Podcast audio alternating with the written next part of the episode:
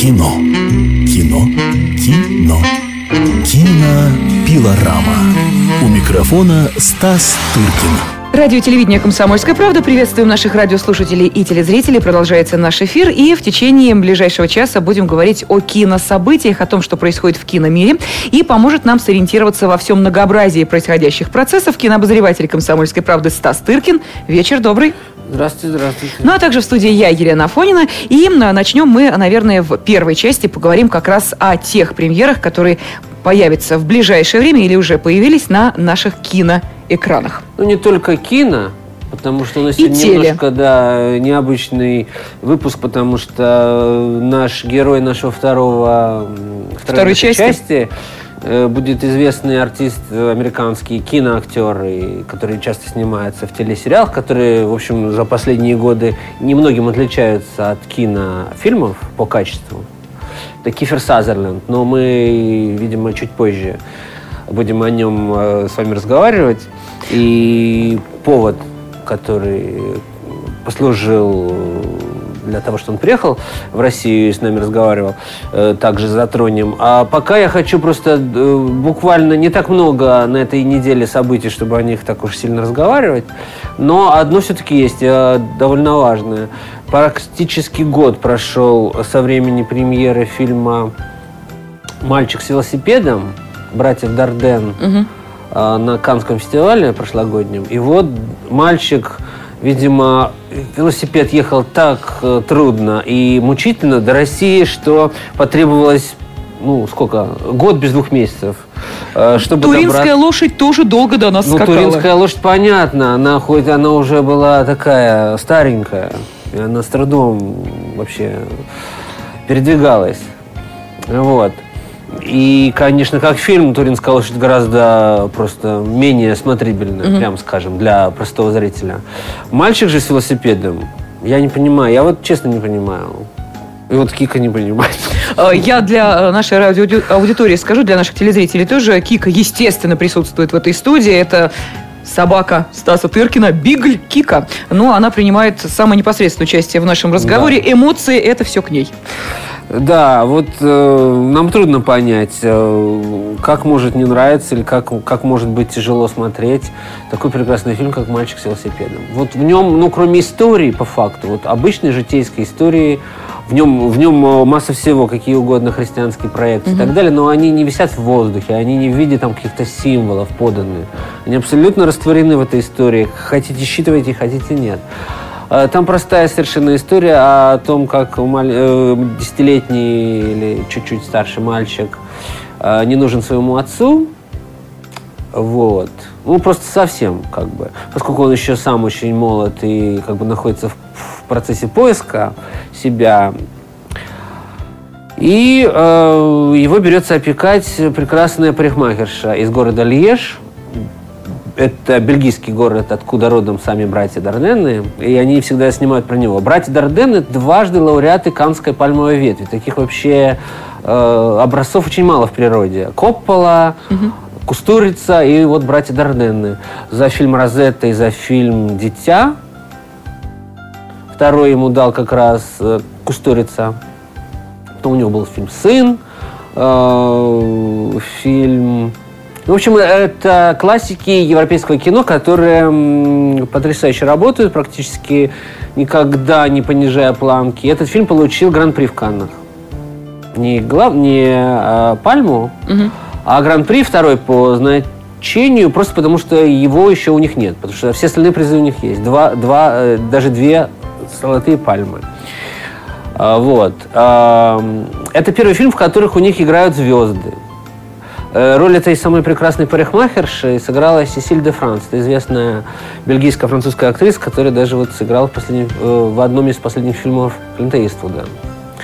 Вот. Она играет... Самое трудное в кино показать добрых людей, хороших людей. Потому что чаще всего они оказываются неубедительными. Вот играть плохих персонажей мы прекрасно знаем, как артисты обожают. Да, играть характерные зло, роли, ну, злодеи. Ну, это же просто, как сказать, Подарок для актера. на чистом сливочном точно. масле, Да, как да, да. э, вы- выражается э, Никита Михалков, который тоже... Ему очень удается, удаются плохие роли и в кино, и в жизни, надо сказать.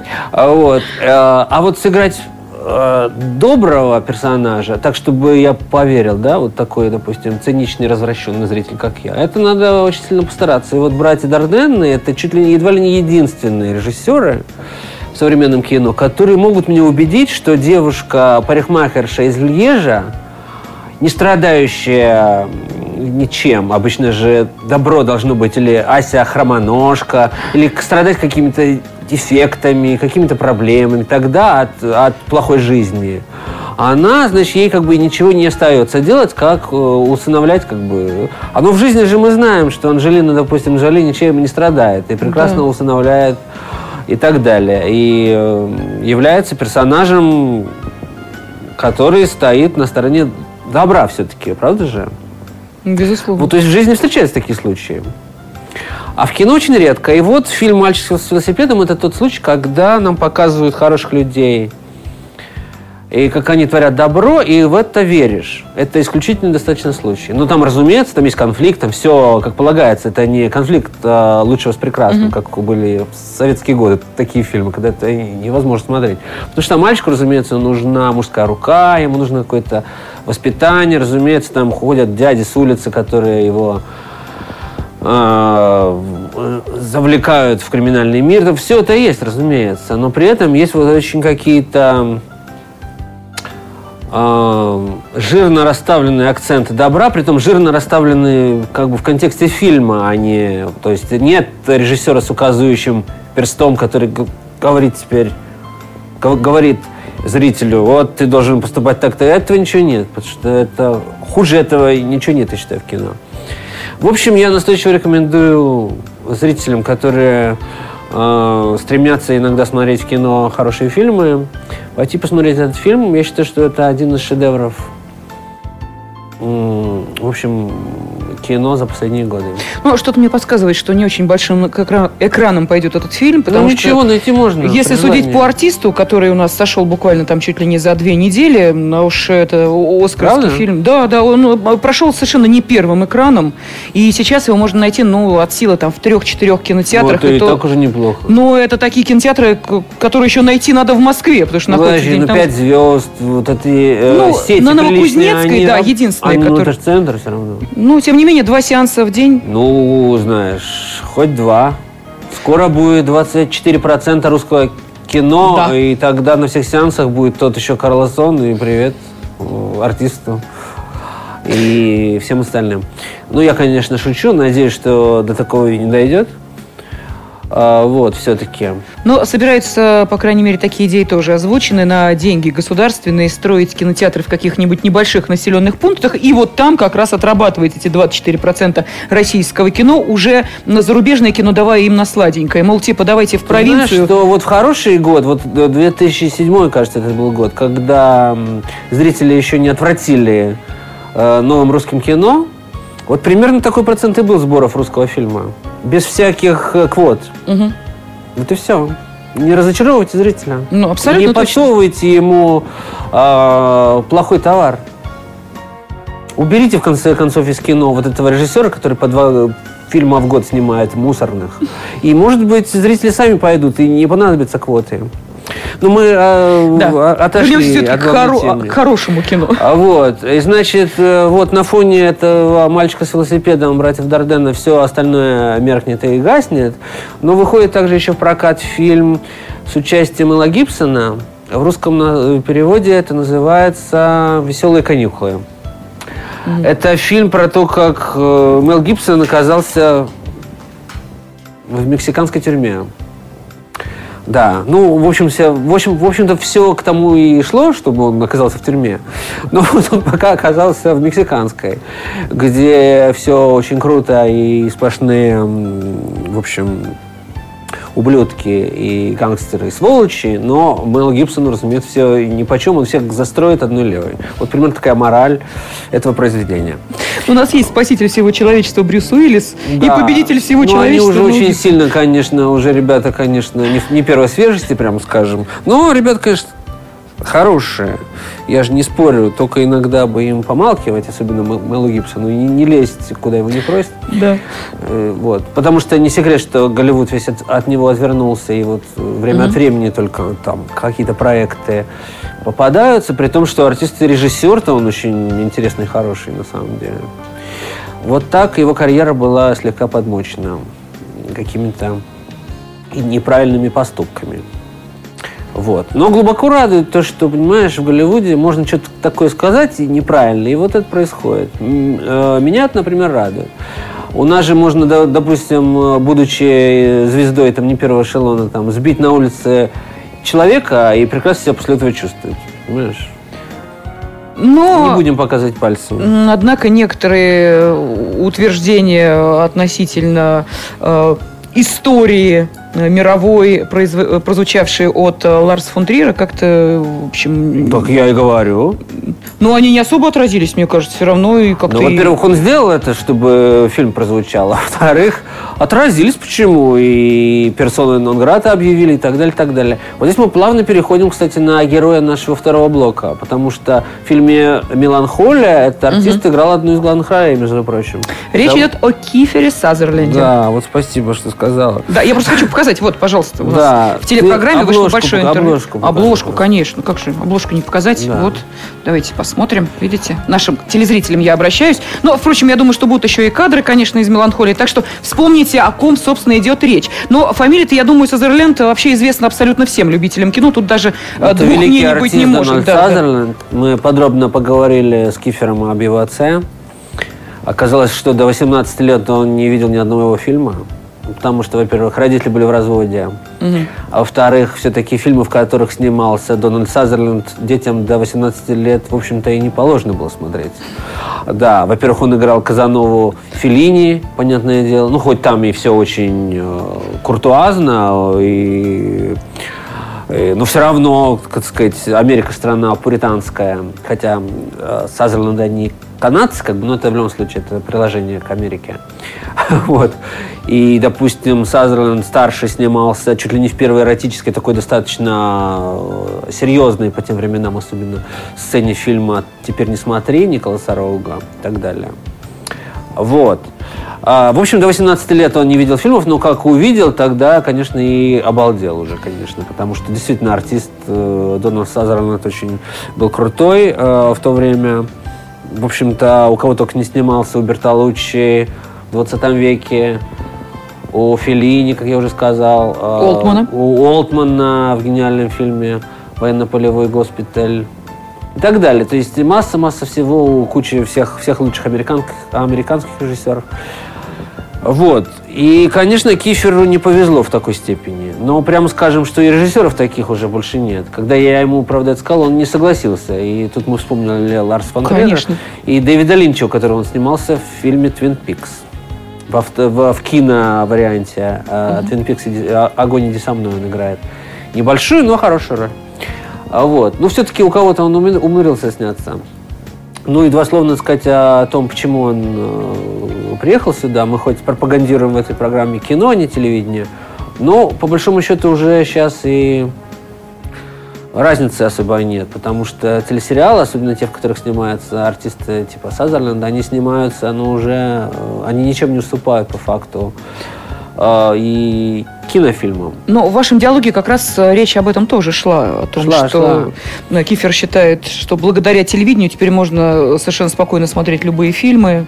Тоже, в общем, такое слияние кино и телевидения не в кинотеатре, а абсолютно любой да, фильм. вот это сериал «Связь», о котором идет речь, где он играет отца мальчика, который предполагает, что он страдает аутизмом. Мгм. На самом деле он не страдает аутизмом, а он просто в состоянии видеть и слышать некие связи между вещами, которые люди как бы обычно не могут видеть. И он глубоко травмирован как бы событиями 11 сентября, потому что мать у них погибла там.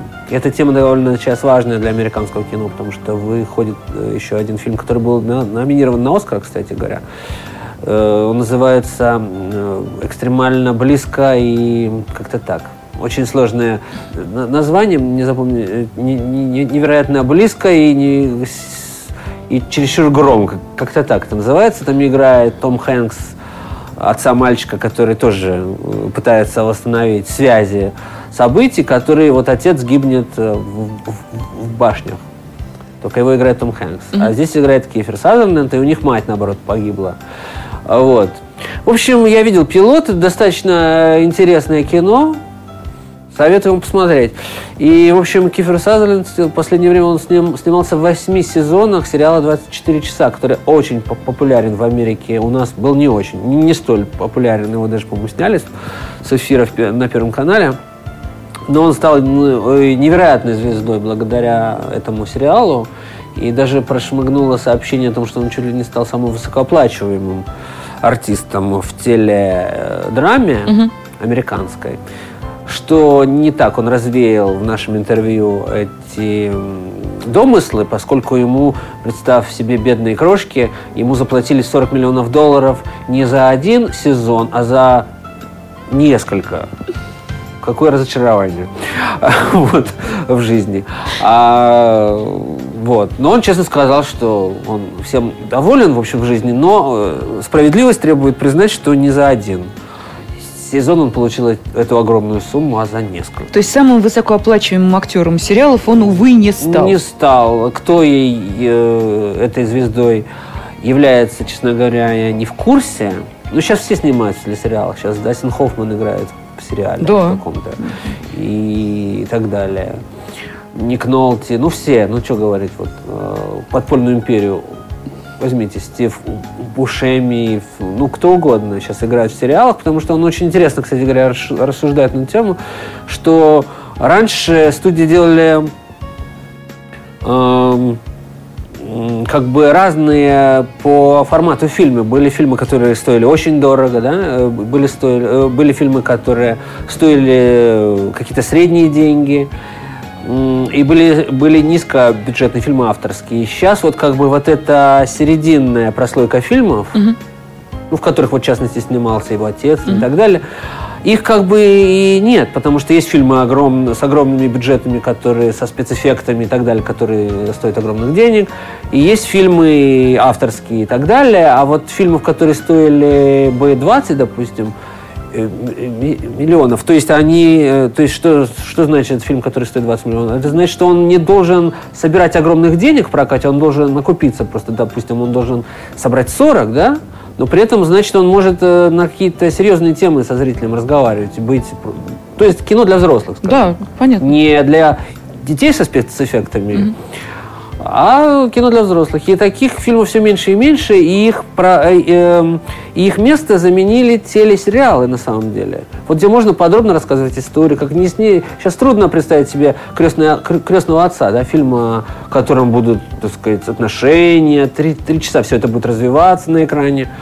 И вместо них снимается «Под- «Подпольная империя». Это вот прямой как бы ну, наследник этого крестного отца, который уже не очень-то возможен в кино, но возможен э, на телевидении. Ну, вот. Но давайте мы сейчас сделаем следующим образом. После небольшого перерыва мы э, послушаем все-таки это эксклюзивное интервью.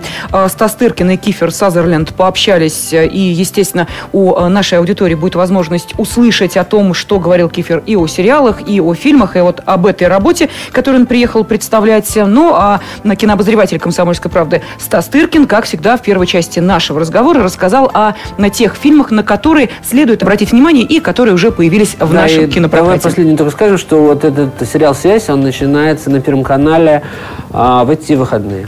Итак, через несколько минут продолжаем обсуждать кино-новинки и интервью с Кисером, э, Кифером Сазерлендом ждет вас на волне э, радио «Комсомольская правда» и на, на телеканале «Комсомольская правда». Кино.